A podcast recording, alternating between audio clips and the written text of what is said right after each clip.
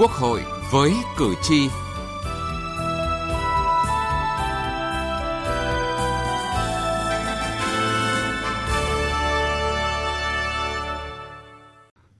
Thưa quý vị và các bạn, khởi đầu nhiệm kỳ mới trong bối cảnh đại dịch COVID-19 bùng phát trở lại nguy hiểm hơn, nhưng từ những quyết đáp đặc biệt ở kỳ họp thứ nhất, từ các phiên họp bất thường của Ủy ban Thường vụ, từ hoạt động linh hoạt đổi mới của Hội đồng dân tộc và các ủy ban đã cho thấy một quốc hội luôn chủ động, nhạy bén, linh hoạt và trách nhiệm.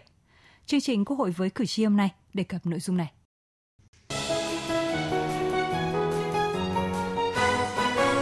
Cử tri lên tiếng Thưa quý vị và các bạn, từ kỳ họp thứ nhất Quốc hội khóa 15 diễn ra trong bối cảnh dịch COVID-19 diễn biến phức tạp ở các tỉnh, thành phố trong cả nước, làm việc trong 9 ngày liên tục không có ngày nghỉ với tinh thần khẩn trương, nghiêm túc, dân chủ, đoàn kết, kỳ họp thứ nhất Quốc hội khóa 15 đã có sự điều chỉnh linh hoạt cả về nội dung hình thức cho phù hợp với hoàn cảnh và hoàn thành chương trình làm việc một cách chất lượng. Quốc hội liên tục rút ngắn à, thời gian họp và để làm được như vậy thì Quốc hội đã phải họp cả vào những ngày nghỉ như là ngày thứ bảy và chủ nhật. Điều này cho thấy là Quốc hội rất là có trách nhiệm ờ, trong việc đồng hành cùng với chính phủ trong công tác phòng chống dịch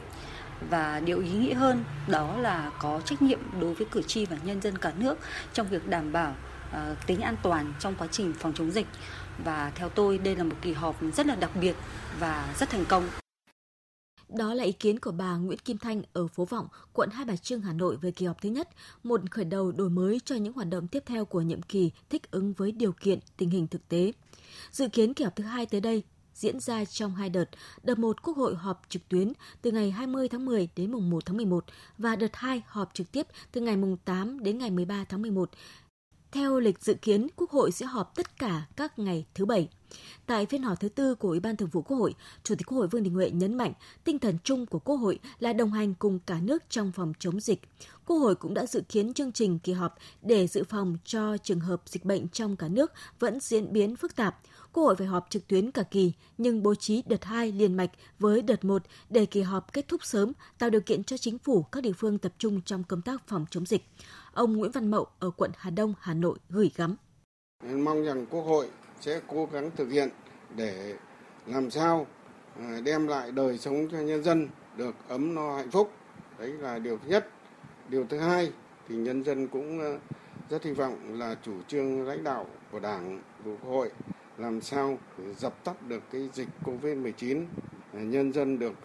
tự do làm ăn đi lại cho nó được phấn khởi.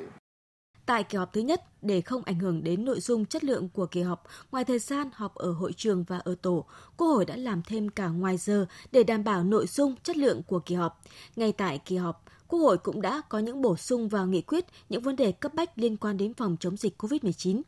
Ngay sau đó, trong chưa đầy 2 tháng, Chủ tịch Quốc hội Vương Đình Huệ đã triệu tập hai phiên họp khẩn của Thường vụ để đưa ra những nghị quyết chưa có tiền lệ trong phòng chống dịch. Những điều đó minh chứng cho tinh thần đổi mới của một quốc hội hành động luôn đặt lợi ích của đất nước, của nhân dân lên trên hết và trước hết. Từ nghị trường đến cuộc sống. Thưa quý vị và các bạn, như chúng tôi đã thông tin, vừa qua Ủy ban Thường vụ Quốc hội cho ý kiến về việc chuẩn bị kỳ họp thứ hai Quốc hội khóa 15, đề xuất một số đổi mới cải tiến áp dụng tại kỳ họp thứ hai trong đó nhấn mạnh đến việc rút ngắn tối đa thời gian kỳ họp nhưng phải đảm bảo chất lượng cao nhất. Phản ánh của phóng viên Đài Tiếng Nói Việt Nam. Đây là kỳ họp hết sức quan trọng vì bước vào chương trình xây dựng luật pháp lệnh của nhiệm kỳ và quyết định khung khổ kế hoạch năm 2022. Tinh thần là tiếp tục đổi mới rút ngắn tối đa thời gian kỳ họp nhưng phải đảm bảo chất lượng cao nhất để sản phẩm cuối cùng là các dự án luật, các dự thảo nghị quyết, các quyết sách đúng đắn nhất. Chủ nhiệm Ủy ban pháp luật Hoàng Thanh Tùng cho biết.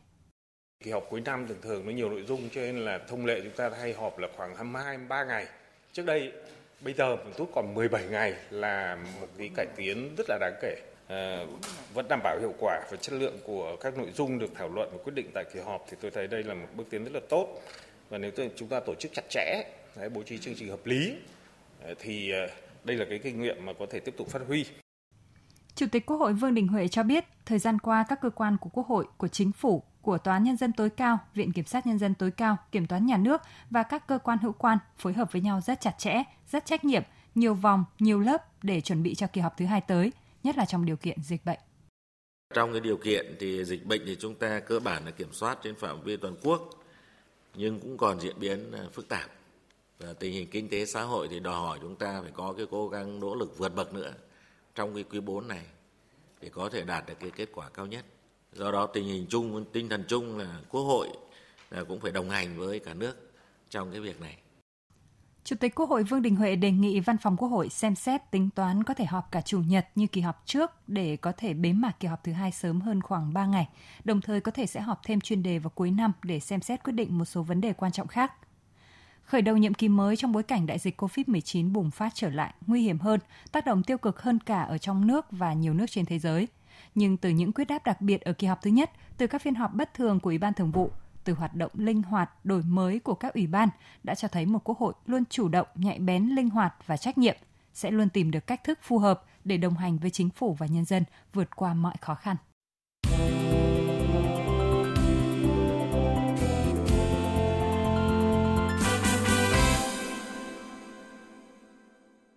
Thưa quý vị và các bạn, trong bối cảnh dịch COVID-19 đang diễn biến phức tạp, những phiên họp khẩn, những nghị quyết chưa có tiền lệ ra đời bất kể ngày đêm là động thái rất mạnh mẽ quyết liệt của Quốc hội, Ủy ban Thường vụ Quốc hội. Với các ủy ban, việc thay đổi hình thức hoạt động để thích ứng với tình hình điều kiện thực tế cũng đã diễn ra. Đó cũng chính là tinh thần đổi mới của một Quốc hội hành động, luôn đặt lợi ích của đất nước, của nhân dân lên trên hết và trước hết. Hôm nay thì tỉnh Tuyên Quang rất vui mừng và phấn khởi đây là buổi họp thống nhất kết thúc các nội dung của chương trình giám sát tại tỉnh Tuyên Quang liên quan đến những lĩnh vực thuộc Ủy ban Văn hóa Giáo dục phụ trách. Không bắt tay, không gặp gỡ, thay vào đó là ánh mắt, lời nói, trao đổi qua màn hình. Bởi đây là một cuộc họp giám sát trực tuyến từ hai đầu cầu, Ủy ban Văn hóa Giáo dục tại nhà Quốc hội và các sở ban ngành tại đầu cầu Ủy ban dân tỉnh Tuyên Quang. Giám sát là hoạt động quan trọng của Quốc hội, đây là hoạt động liên tục thường xuyên, Thông qua giám sát, Quốc hội đã kịp thời phát hiện có các kiến nghị nhằm điều chỉnh bổ sung chính sách pháp luật, phát huy tính tích cực, giảm thiểu những hệ lụy nảy sinh từ chính sách, chấn chỉnh kịp thời các sai sót, khuyết điểm, thúc đẩy các cơ quan hữu quan thực hiện tốt nhiệm vụ, quyền hạn. Chính vì vậy, tại cuộc họp, các đại biểu Quốc hội đã nêu nhiều vấn đề để địa phương giải trình và làm rõ. Bên cạnh đó thì tôi cũng rất là muốn được biết cái hệ thống loa truyền thanh của của đài phát thanh truyền hình tỉnh tới tận những cái thôn bản ờ, ở những cái vùng mà còn khó khăn. Vì là chúng ta đều biết là cái việc mà tuyên truyền qua hệ thống loa truyền thanh ở thời điểm hiện nay là vô cùng quan trọng và tôi cho là rất hữu hiệu, nhất là cái thời điểm dịch covid hiện nay. Trong báo cáo đồng chí đánh giá là sự phối hợp giữa sở lao động thương binh xã hội và sở giáo dục đào tạo còn hạn chế. Chưa ban hành quy chế hoạt động của trung tâm giáo dục nghề nghiệp xuyên vì chưa có hướng dẫn để xây dựng thực hiện thế thì ờ, tôi xin đề nghị đồng chí làm rõ thêm cái nội dung này xem là cái sự phối hợp giữa lao sở lao động thương binh xã hội và sở giáo dục đào tạo thì hạn chế là hạn chế là những điểm cụ thể nào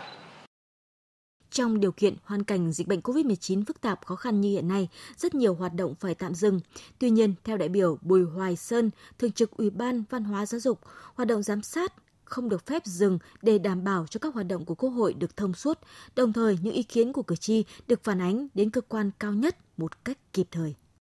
Cái sự kết hợp ở đây là chúng ta kết hợp được ờ, cả cái giám sát trực tuyến như hiện nay, nhưng đồng thời chúng ta vẫn phải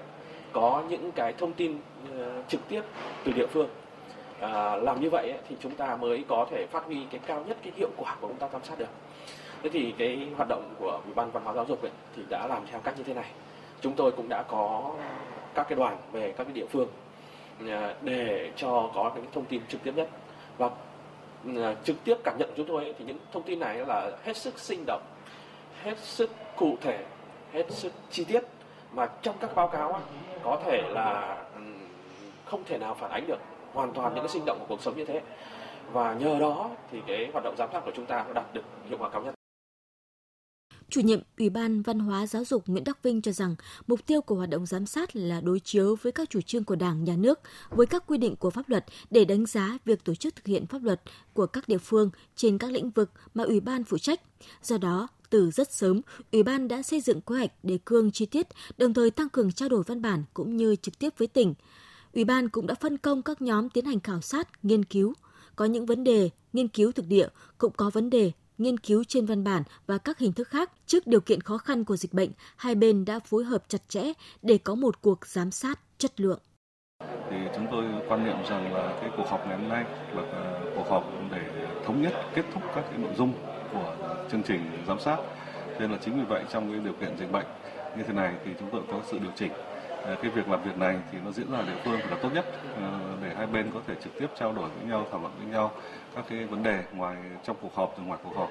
Ờ, tuy nhiên trong điều kiện dịch bệnh thì chúng tôi nghĩ rằng là làm bằng cách này thì nó vẫn đảm bảo được hiệu quả. Hai bên vẫn có thể là cùng nghiên cứu báo cáo, cùng trao đổi, cùng thảo luận để đi đến cái thống nhất về cái nhận thức chung cũng như là từ phía ủy ban thì có thêm cơ sở vững chắc để chúng tôi ban hành cái báo cáo, giám sát Phó chủ nhiệm Ủy ban Văn hóa Giáo dục Phan Viết Lượng cho rằng những vấn đề Ủy ban chỉ ra tại cuộc họp, địa phương đã đồng tình và ghi nhận. Điều đó cho thấy những hiệu quả lớn từ việc kết hợp giám sát trực tiếp và trực tuyến. Ủy ban lại ưu tiên cái khâu nghiên cứu báo cáo của tỉnh bằng nhiều kênh thông tin khác nhau thông qua các báo cáo của bộ thông qua những cái thông tin mà ủy ban đã có trước để, để xây dựng dự thảo báo cáo trước chính vì vậy mà tại cuộc làm việc đó, ủy ban đã báo cáo ý kiến thẩm tra ủy ban, đã được lãnh đạo tỉnh từ các sở ban ngành cho đến đồng chí chủ tịch ủy ban cũng ghi nhận và đồng tình với những cái nhận xét đánh giá, kể cả những cái nhận xét về những hạn chế, yếu kém, những cái vấn đề cần lưu ý cho tỉnh thì đã được tỉnh chấp nhận. Thôi, chúng tôi nghĩ đó là cũng một quá trình chuẩn bị để khắc phục cái ảnh hưởng của covid 19 đổi mới hoạt động của Quốc hội nói chung và đổi mới trong hoạt động giám sát nói riêng là một tiến trình lâu dài, kế thừa và sáng tạo để đáp ứng yêu cầu phát triển của đất nước và mong mỏi của cử tri, hướng tới một quốc hội chuyên trách, chuyên nghiệp. Việc cải tiến hình thức hoạt động giám sát bình thường trong điều kiện bất thường là rất có ý nghĩa. Nghị trường bốn phương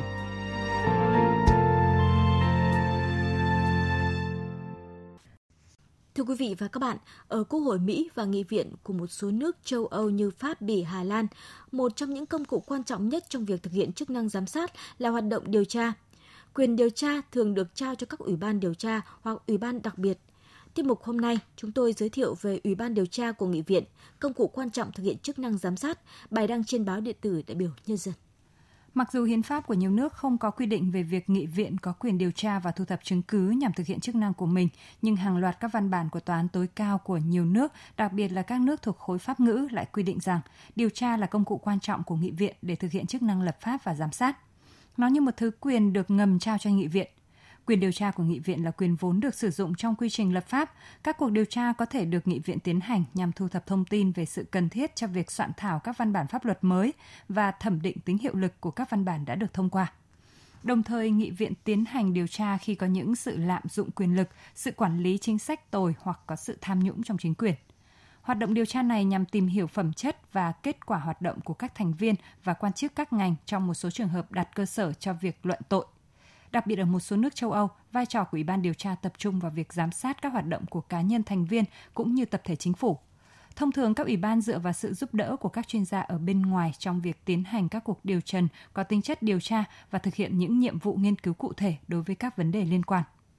Việc thành lập các ủy ban để điều tra về hoạt động của cơ quan hành pháp đặc biệt phổ biến ở các nước theo mô hình Cộng hòa Tổng thống. Nguyên nhân chính xuất phát từ nguyên tắc cơ quan lập pháp cần được thông tin về các hoạt động của cơ quan hành pháp – các ủy ban điều tra với thẩm quyền rộng lớn là nơi cung cấp nguồn thông tin chủ yếu cho nghị viện, thay thế cho các phiên hỏi đáp hoặc chất vấn không có ở truyền thống của mô hình này. Bên cạnh đó, ở các nước này, quyền thành lập các ủy ban điều tra cũng xuất phát từ cơ chế kiềm chế và đối trọng trong tổ chức bộ máy nhà nước. Thưa quý vị, nội dung này đã kết thúc chương trình Quốc hội với cử tri hôm nay. Chương trình do biên tập viên Thu Huyền biên soạn. Cảm ơn quý vị và các bạn đã quan tâm lắng nghe.